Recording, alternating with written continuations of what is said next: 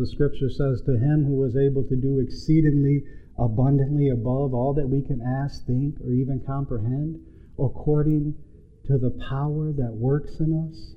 That's what the message is this morning. It's spirit led Christianity. That you have a power that's at work. If you've accepted Jesus Christ as your Lord and Savior, you have the Holy Spirit. And there's a power that's at work in your life to produce something that you yourself couldn't produce in yourself. It leaves us completely God dependent. Because when you're praying and you're believing God to move in your life, especially if you've been waiting a while, the number one thing that the enemy does, he tries to get you to question the goodness of God. I know a lot of believers, even myself, at some time during my walk, I can't recall a specific time, but probably ask God, Don't you care? I'm doing all this for you. Don't you care? If we reach the place of maturity where He can't get us to question God's goodness, what He does is, well, we know God's good, but maybe it's you then. So, what aren't you doing that you're supposed to be doing? So, if you're not going to accuse God, He's trying to get you to accuse yourself.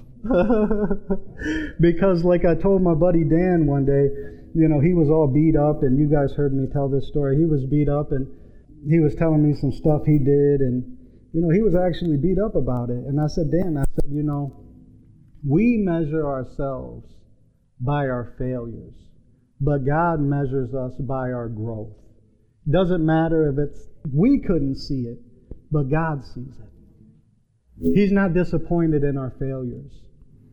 The Bible says that a righteous man falls seven times, and seven times he'll get back up again because the Lord is his strength.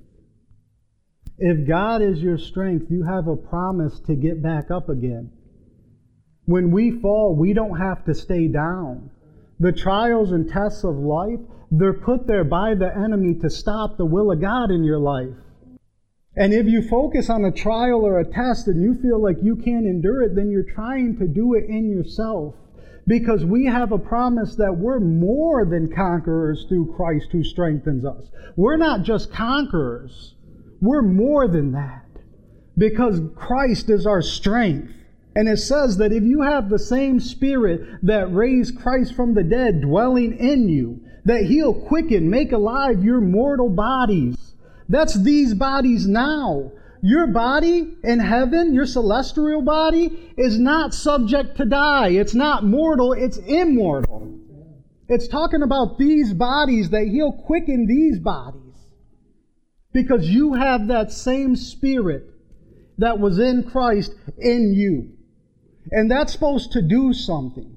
That's why it's spirit led Christianity. So we're going to get in, opening scriptures or Colossians chapter 2, verses 13. God is so faithful. Colossians chapter 2, verse 13 and 14.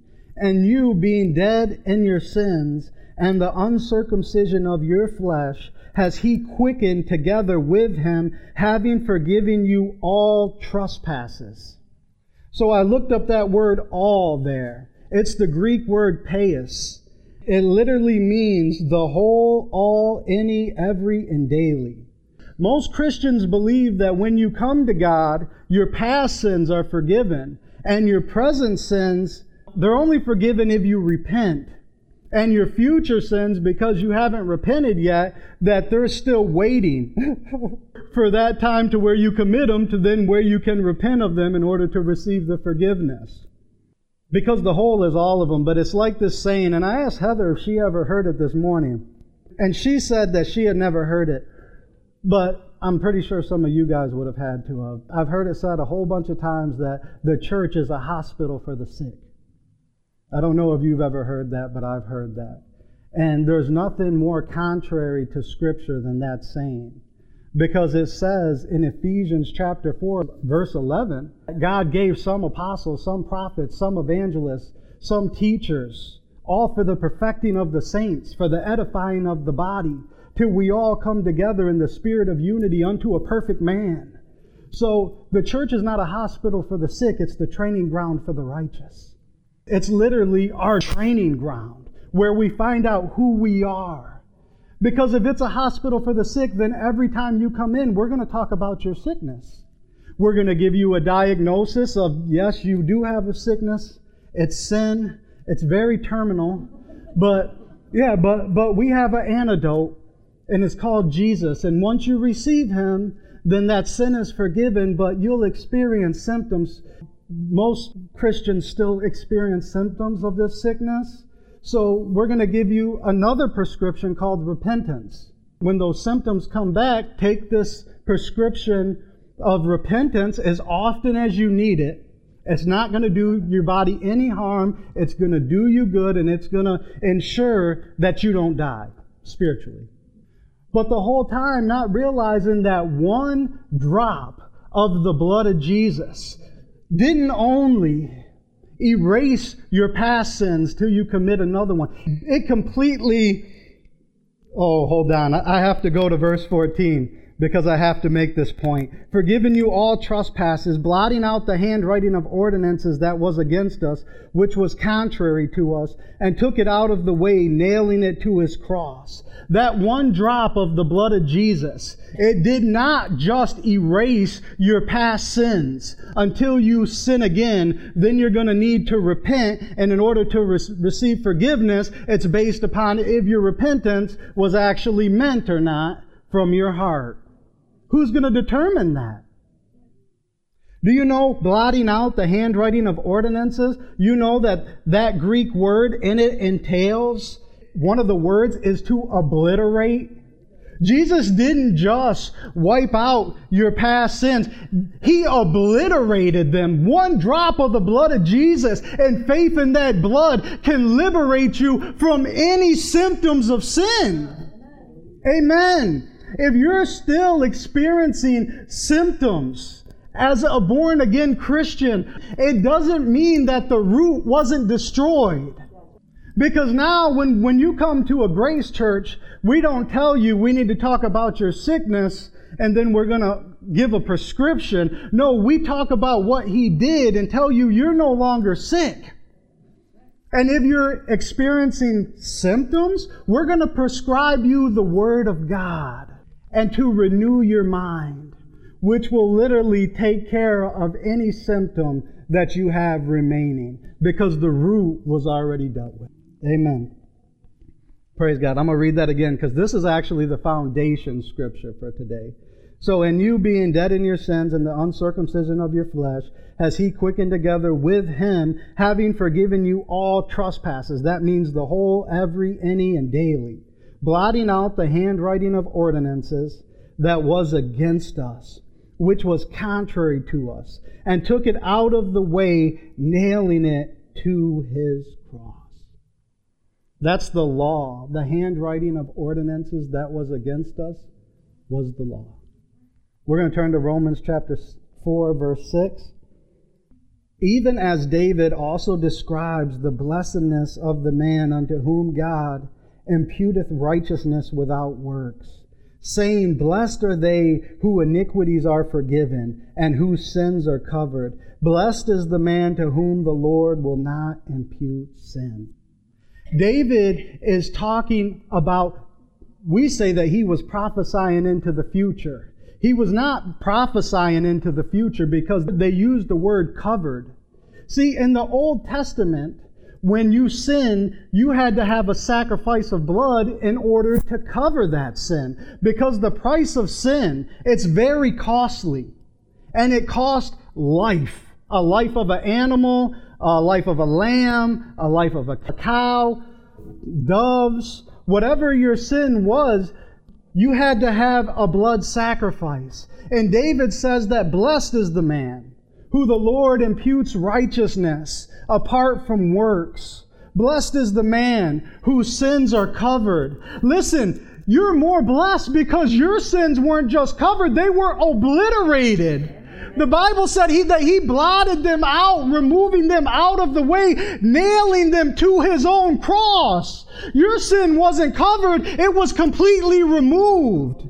The Bible says in Romans chapter 8 that God condemns sin in the flesh so that the righteousness of God might be fulfilled in us. When was that sin condemned in the flesh? It was condemned in the body of Jesus Christ when He became sin for you. When the Son of God humbled himself as a man and received your sin, which put him on a cross, which took him into the depths of the earth, which literally killed his body. Your sins, they're not just covered, they're completely removed. Romans chapter 6, verse 1. I love the way the Lord does this because you're studying Scripture and He just highlights words to give you more in depth. So that one word will lead you on a rabbit trail. Me and Heather were talking about preparing sermons this morning. I was telling her, I said, Well, I just do an outline, you know. I said, But you got to find what works for you. I said, It's good to have an outline because you can get on too many rabbit trails. and you lose the real trail because you was following rabbits. but those rabbit trails are needed because they answer questions. Praise God. But Romans chapter 6, verse 1 What shall we say then? Shall we continue in sin that grace may abound? When I read that yesterday, I, want, I told Heather, I said, let's talk about this because there's something there. I said, why does the Apostle Paul say that, shall we continue in sin instead of to sin? And Heather said something. She said, if you just recognize that you're in something, then you can get out. and I said, Yes. I said, Praise God. And she said, You know what it's like? And I said, What? What's it like? And she said, I, am she said, This is this is probably weird. She said, but I get this picture of like these circus mirrors. And she said, What? You know, the kind that make you look fat in the middle, skinny on top, and then your legs are all disevenly proportioned. She said, What if you grew up your whole life and that's the only image you ever seen? you would actually think that you look like that. And I said, That's exactly right, because that's what the law does. It says, This is what you look like. You're dirty. You're not clean. You're disproportionate. You're not perfect. We went to the Charis Bible College. Orientation, yes. Thank you.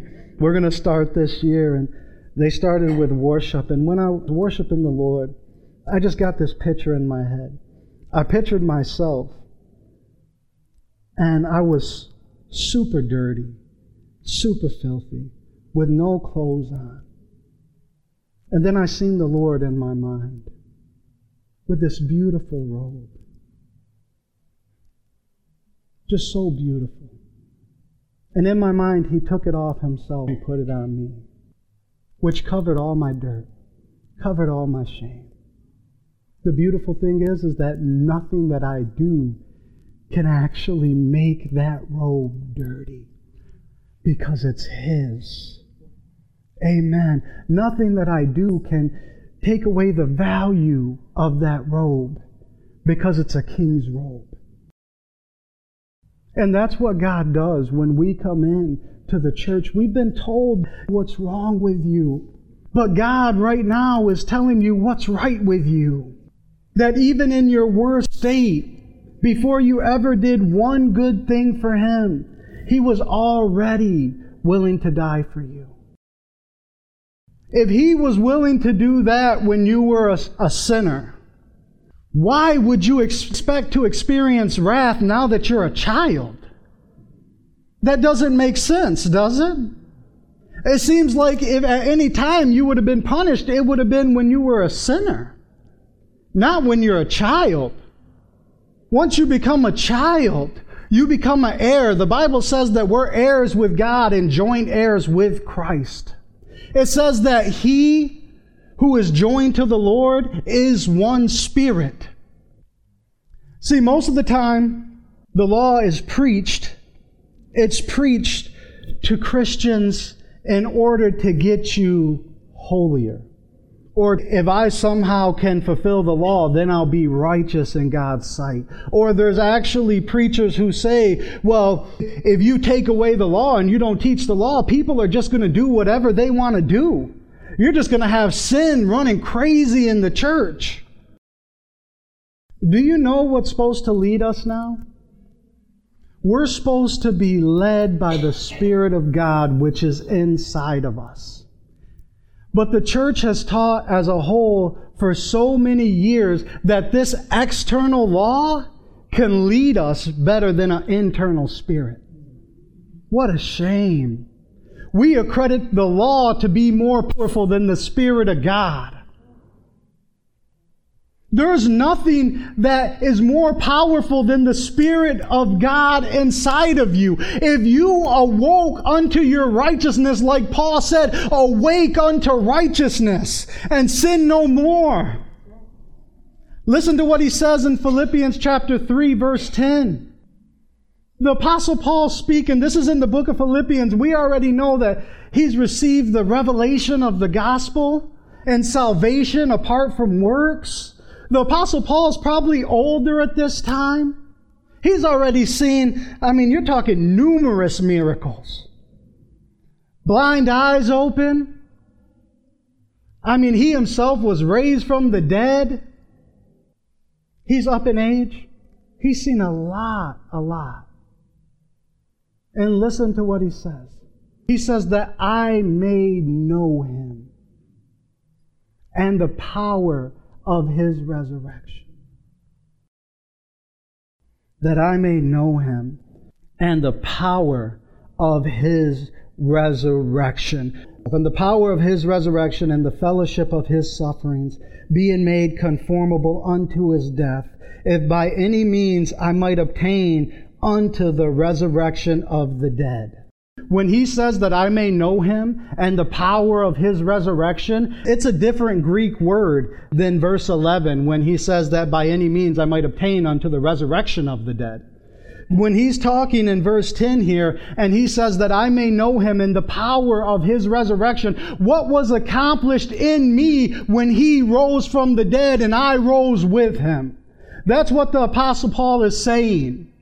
What power do I have in me? Because if the Holy Spirit, if God Himself is really in there, what does that look like? What does it look like? When the Holy Spirit is in a born again believer's life, that means that nothing can stop you. That nothing can discourage you or persuade you otherwise than believing God in every circumstance, than having hope in the midst of the worst storm. Amen that when you pray, all of heaven stands to attention. Yes, because of who you are, but not just that, but because of who Christ is in you, because he who is joined to the Lord is one in spirit. Listen, when you speak, it's like Jesus speaking, that you have the same life raising power that raised Jesus from the dead inside of you. It's not a different power, it's the same power. But if I was Satan, the number one thing that I would do is try to get you to believe you're weaker than what you are. So instead of you imposing your will on me, then I could impose my will on you. I watched a movie when I was younger, before I got saved. A lot of you guys probably know the movie. Uh, not even going to say the name of the movie because the movie's horrible, so it doesn't even matter. But uh, I watched a movie when I was younger, and this movie opens with this saying. It says that the greatest thing that the devil ever did was to convince the world that he didn't exist.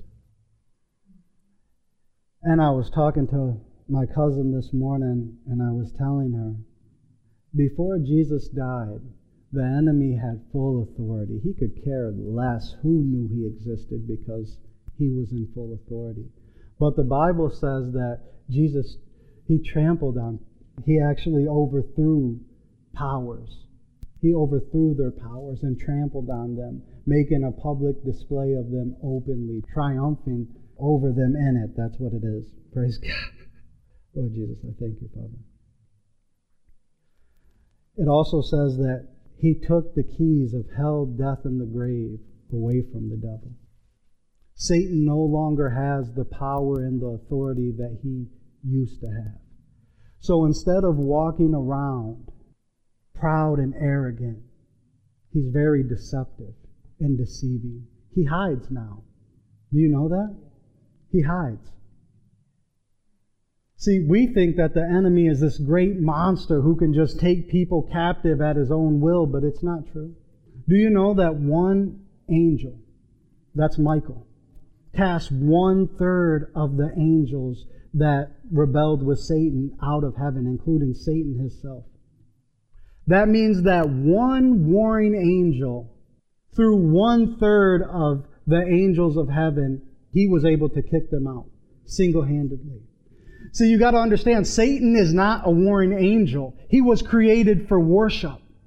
And when me and my cousin Jamie were talking about this, Jamie said, so basically he kicked out the worship team. I said, yeah, pretty much.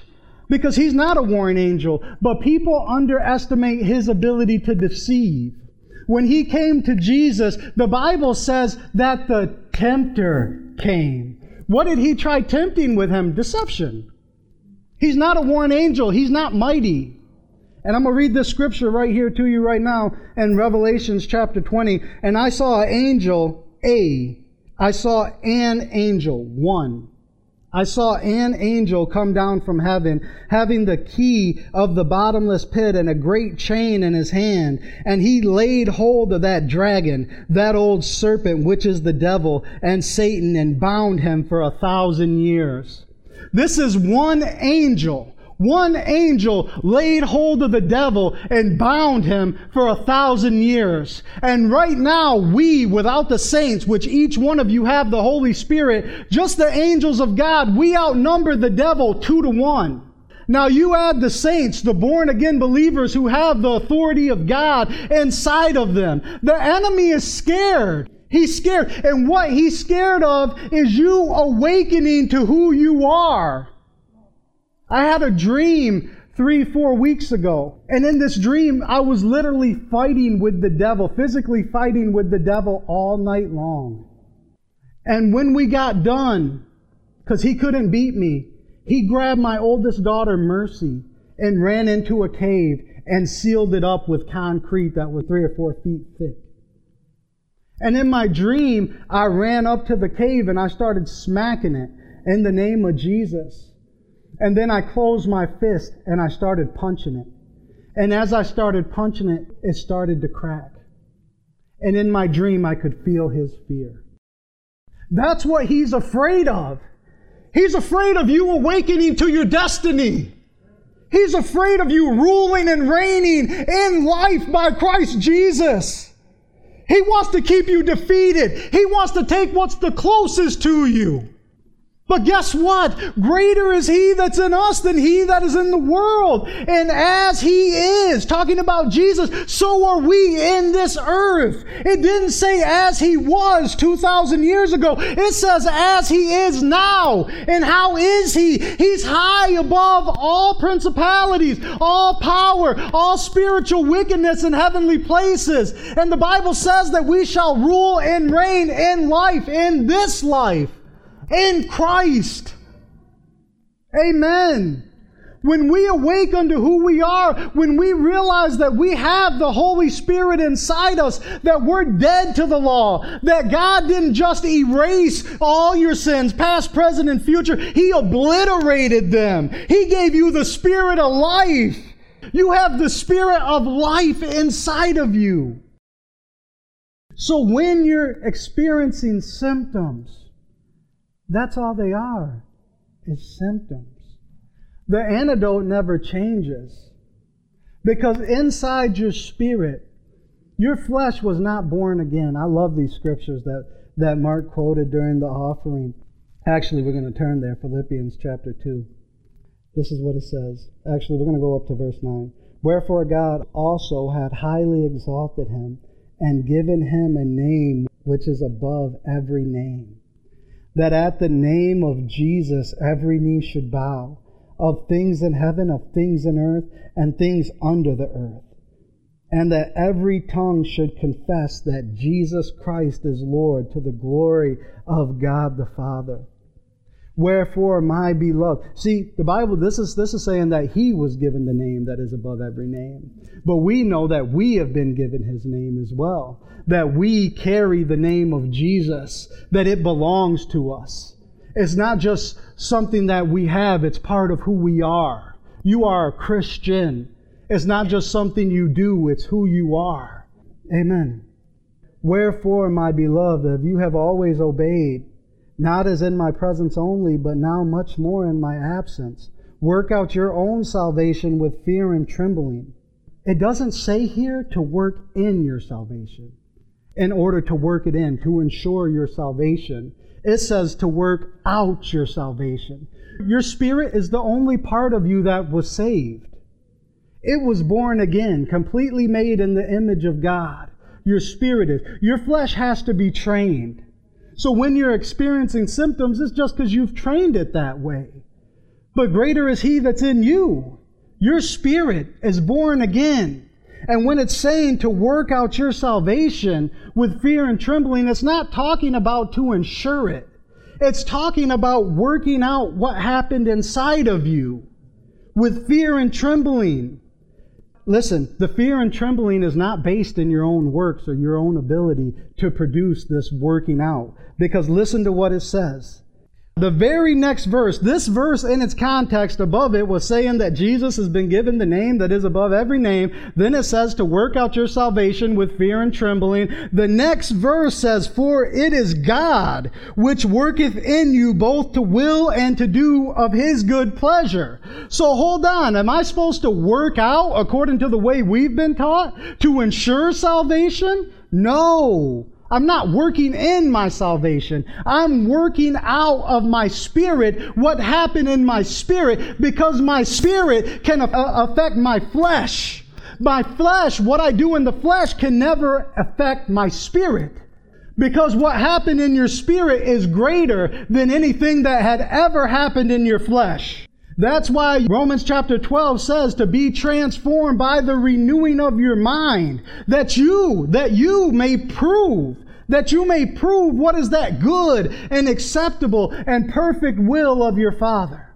When we are transformed by the renewing of our mind, the things that we used to just do by habit, they become like they're not even there. When I stopped cussing, I didn't try to stop cussing. I just spent a whole bunch of time with Jesus. And then one day, I don't know, months later, I woke up one day and I thought, I can't remember the last time I cussed. That's, I actually thought that. By spending time with Jesus, focusing on Him, I was working out my salvation.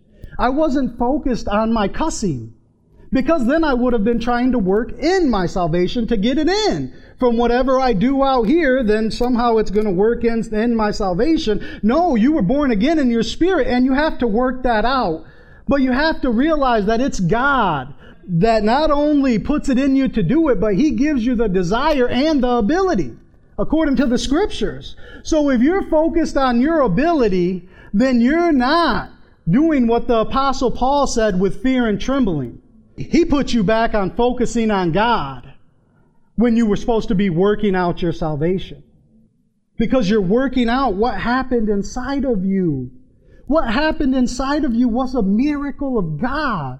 Without Christ, it would have been impossible because that nature was inside of you. Once you come to God, you no longer have that nature inside of you. You don't commit sin because it says in Romans chapter 4, verse 15 that the law works wrath, but where no law is, there is no transgression. So you can't commit a sin as far as God's concerned. Can you sin in your flesh? Can you do your body wrong? Can you do your spouse wrong? Could I sin against Heather? Yeah, I could. Could I sin against my own body by doing harm to it? Yes, I could. But can I sin against God? No, I can't. Jesus, He obliterated the law and gave us the Spirit of God. Amen. And the Spirit of God inside of you is greater than any external law to lead you. If you'll look on the inside into the inner man and you'll renew your mind according to the Word of God, you will be transformed. It's the same thing. I used to listen to filthy, nasty music. Rap music. I mean, I I loved rap music. I still have a great passion for rap music. I just like it. Just change the stuff I'm listening to. But uh, nobody told me. Nobody told me, hey, you need to stop listening to that. Nobody said that. It happened because I was just spending a crazy amount of time with Jesus. driving down the road one day. Heather was in the car with me, and uh, we're driving down the road. I'm listening to this music by Outkast. It's just filthy nasty. And uh, all of a sudden, I just feel really convicted. I hit the eject button. I put it in my CD case, which is a big CD case, like that thick. I mean, it, it's big. Rolled down my window. Yes, I littered. Yes, I did. And I threw all of them out the window. I wasn't law based, though. That came through just spending a crazy amount of time with Jesus. Not because I had to, hold on. Not because I had to, but because I wanted to. Because it's God that works in you, both to will and to do of His good pleasure. If you're sitting down to read your Bible like you have to, stop. Stop. Because you don't have to, you get to. And if you need to spend some time in prayer until the, you allow the Lord to work in you to change that, why don't you just do that? Honestly, get a message and listen to it. Get a message and listen to it. I used to listen to the audio Bible when I worked at Chambers and Owens. One day I listened to like 18 chapters of Luke. And uh, I was driving. I thought, well, that was a waste of time. I didn't absorb any of that. My cousin, I think it was my cousin Bobby, called me. And we're talking. Like literally, like all of those 18 chapters just like came out. And I was like, I didn't even realize that I had retained that. When we're working out, anyone who lifts weights, you don't start curling 50, 60 pound dumbbells. Most people start curling 15, 20 pound dumbbells. If you were discouraged at your 15 or 20 pound dumbbells because your buddy over here is curling 60 and you stop, you'll never get to 60. You'll never get to 60. But if you would be faithful with your 15, 20 pound dumbbells, maybe five minutes in the Word, 10 minutes in the Word, you'll get to the place where your buddy's spending two hours in the Word and he's having a fun time. You'll get to that point. Because when you're doing this, you're building up your inner man. The reason why most Christians are malnourished is because this is, this is the only way to feed your spirit is the Word of God. And that's where Jesus said, man doesn't live on bread alone, but by every word that proceeds out of the mouth of God. And if you spent one week without reading your words uh, or without eating a natural meal, would you feel stronger at the end of that week or weaker? You'd feel weaker. When you eat, it gives you strength. It's the same way with the scripture. We're feeding our inner man. But you can't just feed him junk, just like your body. You feed your body Twinkies all day, it's just going to shut down. Same thing, you feed your spirit the law all day, it's going to shut down. It's the message of grace. We're not trying to talk about what you did, we're trying to talk about what you've become. That actually overrides anything that you ever did. It takes you out of a position of a servant and puts you in the position of a son. And Jesus said, He actually told the disciples, I call you friends and no longer servants, because a servant doesn't know everything that his master does. And he says, I call you friends because all things that I received of the Father, I have showed them to you. We're not only sons of God, we're friends of God. And that's how it is. I mean, even Mercy, I, I started helping in their school, and during gym class, you know, it, it's just, it's awesome. Because, like, I can tell I've been watching Andrew Wommack a lot. I just said awesome like him, and I'm like, it, it is awesome, though. but, uh, I got there on this Friday, and she said, Dad, I just wanted to come up and hug you so bad. And I said, I did too, you know. And I was teasing her. I said, give you a kiss on the on the forehead and smack you in the stomach. She said, "You can't do that." I said, "I said I know, right? That's why I didn't do it." But uh, they're my friends. They're my daughters. But we have a bond that just goes beyond just being a, a son or a daughter. We have a friendship, which means that I don't have to do something with you. I don't look at it like I have to do something for you or with you. I look at it like I get to do something with you. But it's such a blessing to have them in me and Heather's life. Just like Heather. She's my best friend. And we say it all the time, but if people saw us Like when it's just me and her, she says all the time, they would think we're nuts. And I'm like, yeah, they would. Because it's constant just joking around and being goofy, just having fun with one another. It's not strenuous. There's no strain. Do we argue? Oh, yeah, we've argued. We try not to anymore because most of the time I think I win till I have to go apologize. So that doesn't really work out too good. In the moment, I thought I won and I was justified, but yeah. Well, my mom always sides with Heather, so that doesn't make any difference. Even if I was right, she would still side with Heather because Heather's very soft spoken. and I think people that are very soft spoken and won't defend themselves, you just want to defend.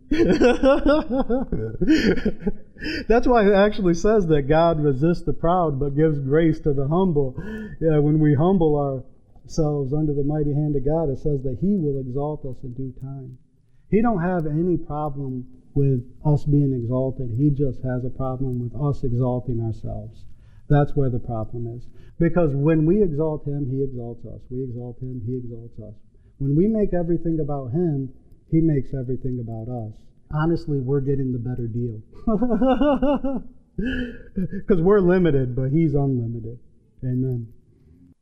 I believe the Lord wants to encourage all of us